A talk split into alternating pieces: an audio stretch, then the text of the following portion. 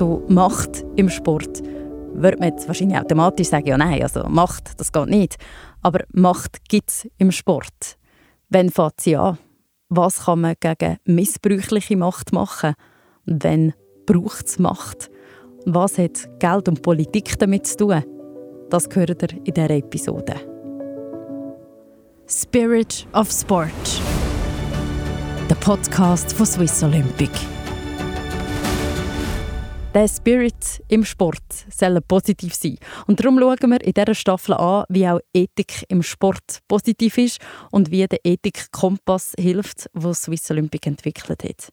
Mehr dazu jetzt hier aus dem Haus des Sports, im Haus von Swiss Olympic zu Ittigen bei Bern. Ich bin Carla Keller und mir gegenüber hockt Daniel Eckmann. Salut, Carla. Kind von den 70er, 80er Jahren erinnert sich. Er war zwölf Jahre Goalie von der Handballnationalmannschaft, zweimal Sportler vom Jahr, engagiert gegen Missbrauch in Sport und Politik.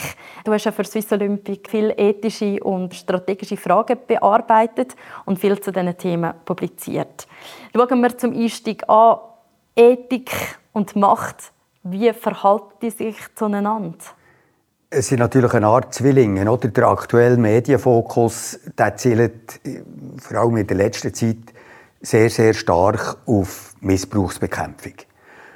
Und das ist in dieser Lautstärke ist das der falsche Weg, weil Ethik ist mehr als nur die Absenz von Missbrauch. Ethik ist eine eigene Kraft, Ethik ist eine eigene Wertewelt, Ethik ist im, im Faszinationsraum Sport ein ganz, ganz wesentlicher Teil. Und diesen Teil muss man stärken, weil der Sport in der Schweiz jeden Tag auf 1000 Plätzen findet er in einer wunderbaren Form statt.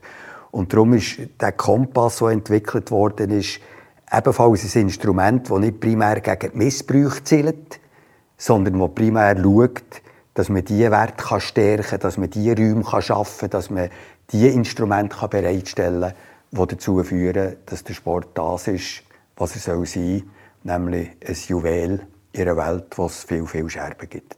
Schön gesagt. Genau der Kompass, eben, dass er nach Grün zeigt, der, der Bereich, was gut ist, aber gleich gibt es eben auch den, Graubereich, wo man muss darüber reden muss. Dann Orange, wenn es ein Ethikverstoß ist und auch, wie du gesagt hast, der kleine Teil, aber der existierende Teil Rot, dass es ein gesetzlicher Verstoß ist.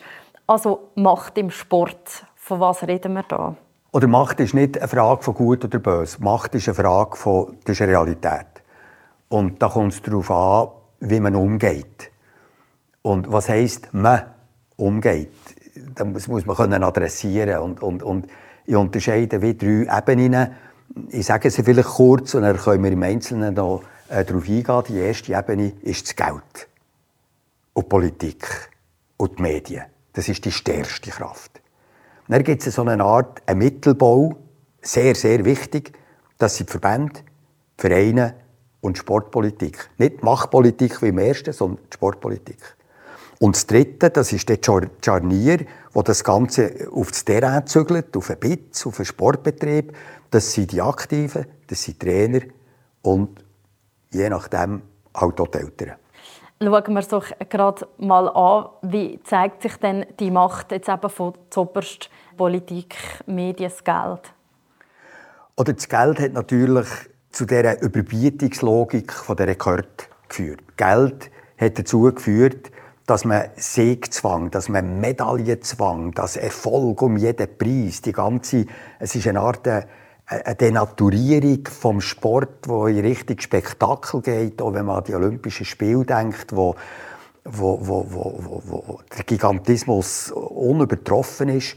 Und das Geld hat natürlich dann die Politik angesteckt. Und die den Sport annektieren. Meistens in Diktaturen, Olympische Spiele bringt man fast nicht mehr Demokratie.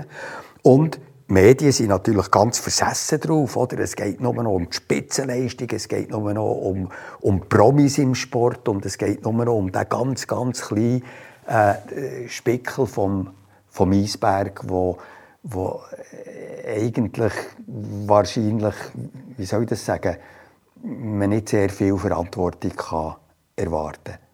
Es wäre schön, wenn die Medien mehr Verantwortung hätten. Es wäre schön, wenn die Politik mehr Gespür hätte.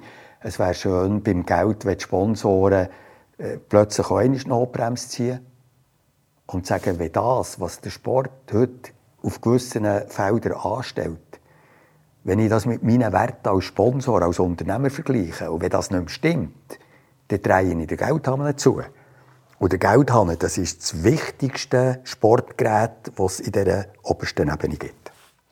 Wenn wir die mittlere Ebene anschauen, Verbände, eben gerade mit der Verantwortung, ich denke, auch viele, die jetzt zuhören, sind in diesem Bereich und denken, ja, eben, äh, okay, Macht ist auch so ein Thema.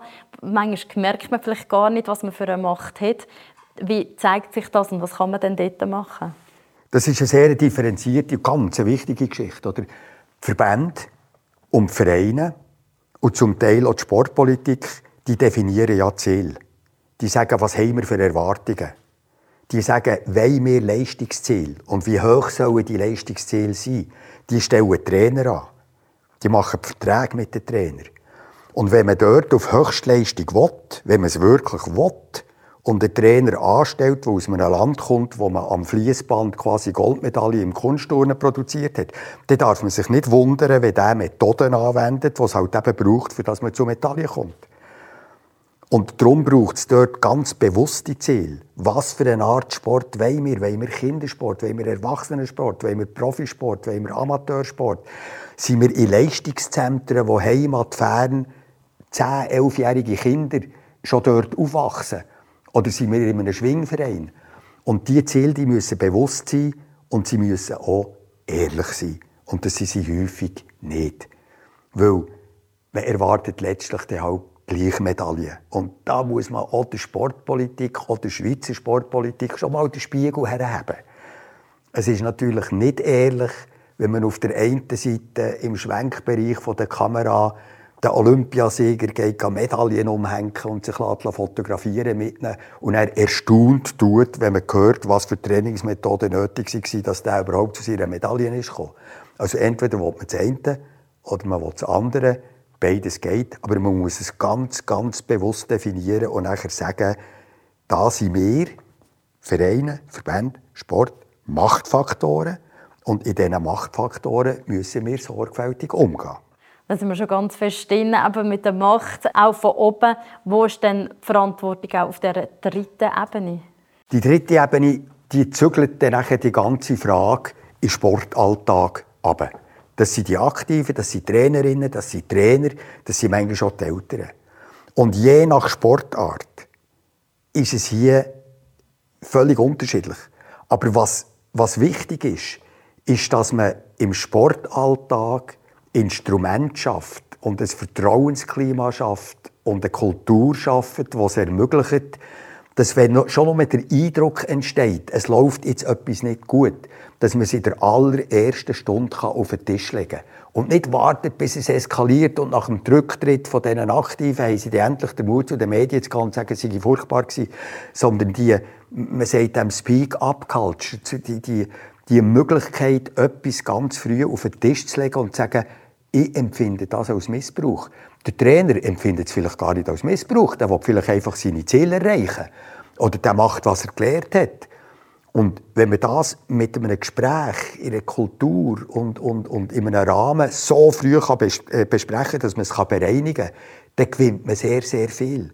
Wenn man vielleicht auch mit Vertrauenspersonen arbeiten kann, die laufend begleiten und gerade, ich denke gerade jetzt bei den Leistungszentren, dort sind Kinder, dort ist ein grosser Ehrgeiz, die wollen natürlich die wollen auch gut werden. Oder? Das, ist, das ist nicht a priori schlecht.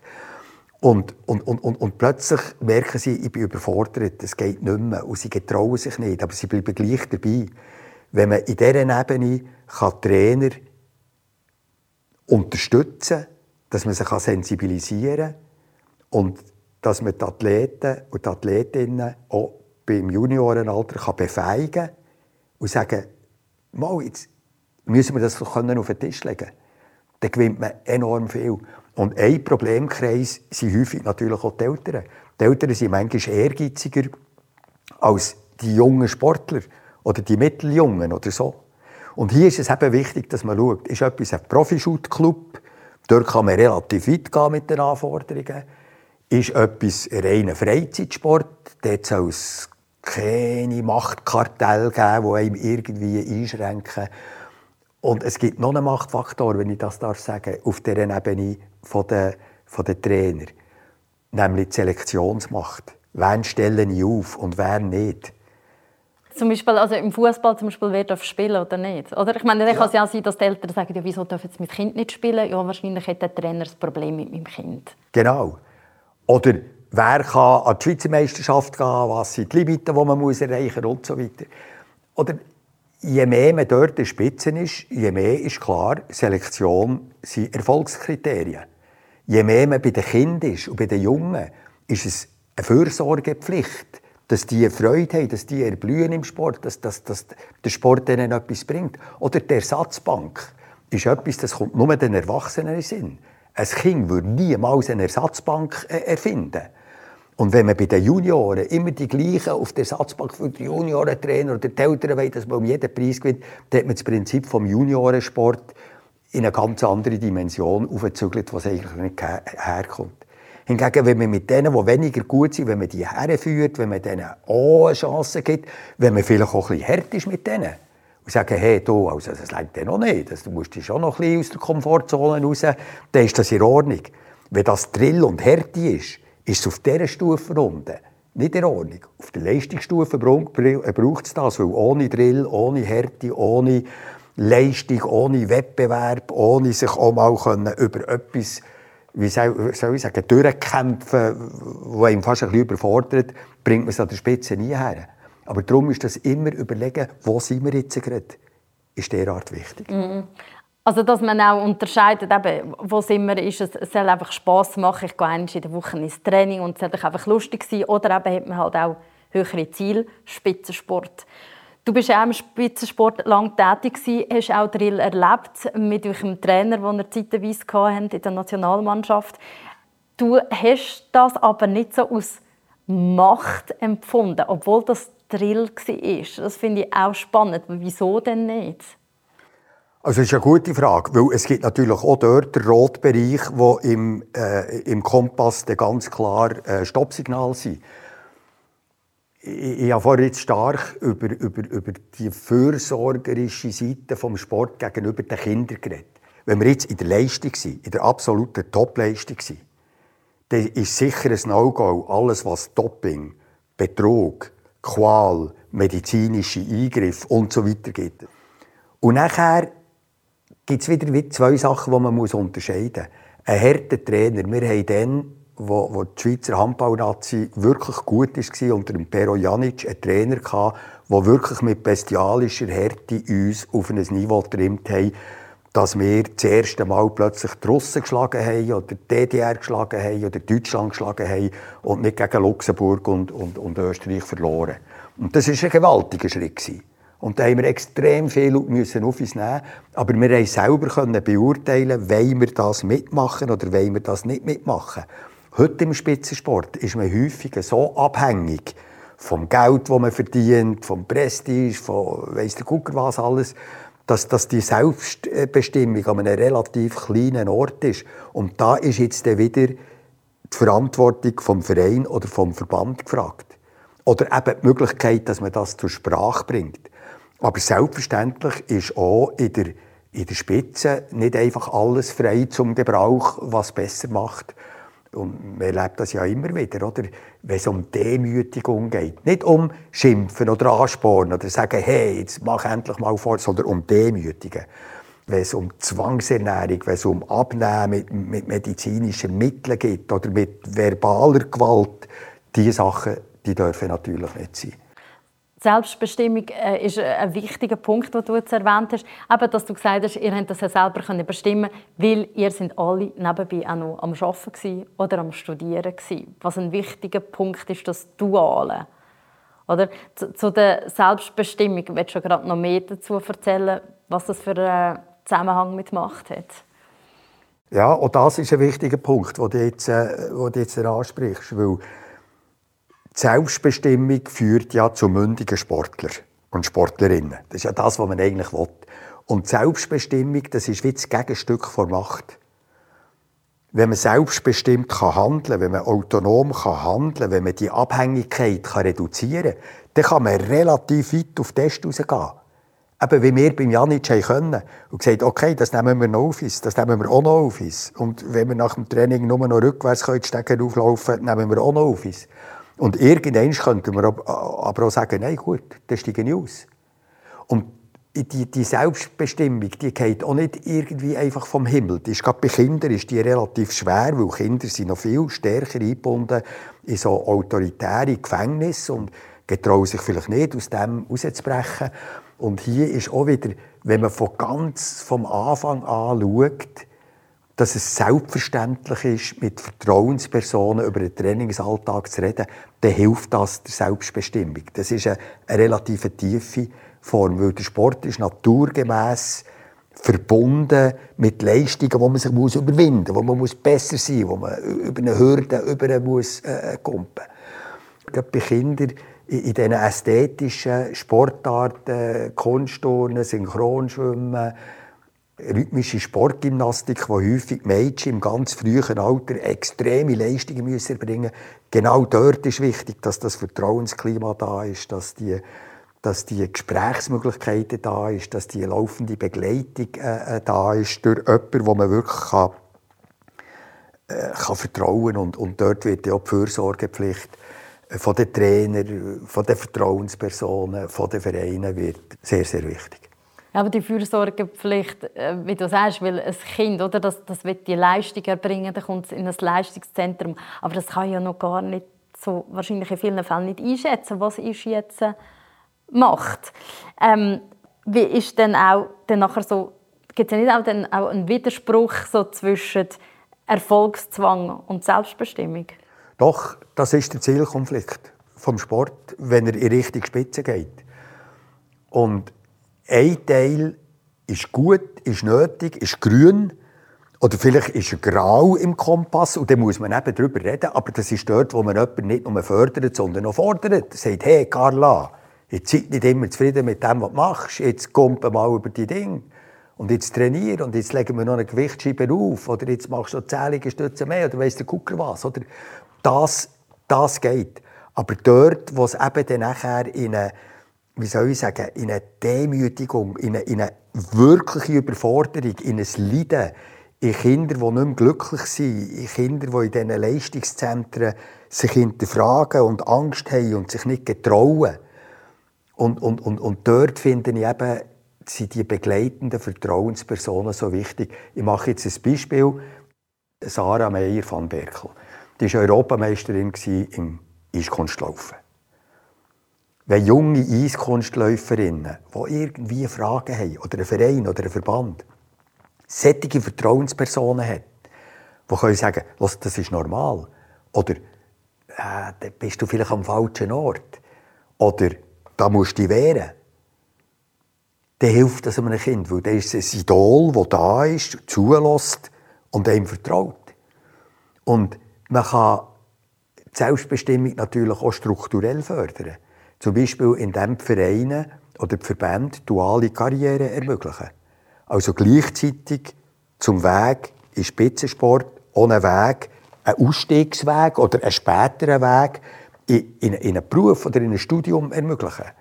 Und die happert es schon auch noch. Nicht alle Vereine finden es toll, wenn ihre Spieler äh, einfach so genug Selbstbestimmung haben, um zu sagen, tschüss, es passt mir nicht mehr.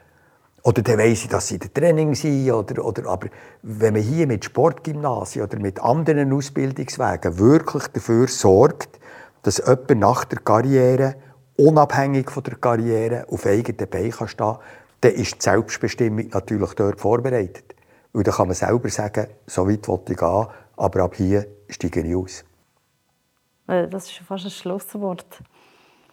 Schauen wir zusammenfassend an. Also, was ist für dich das Fazit Macht und Ethik? Wie kann man das machen, dass es im grünen Bereich vom Kompass Sportlerinnen und Sportlerinnen erfolgreich und zufrieden den Sport ausüben können?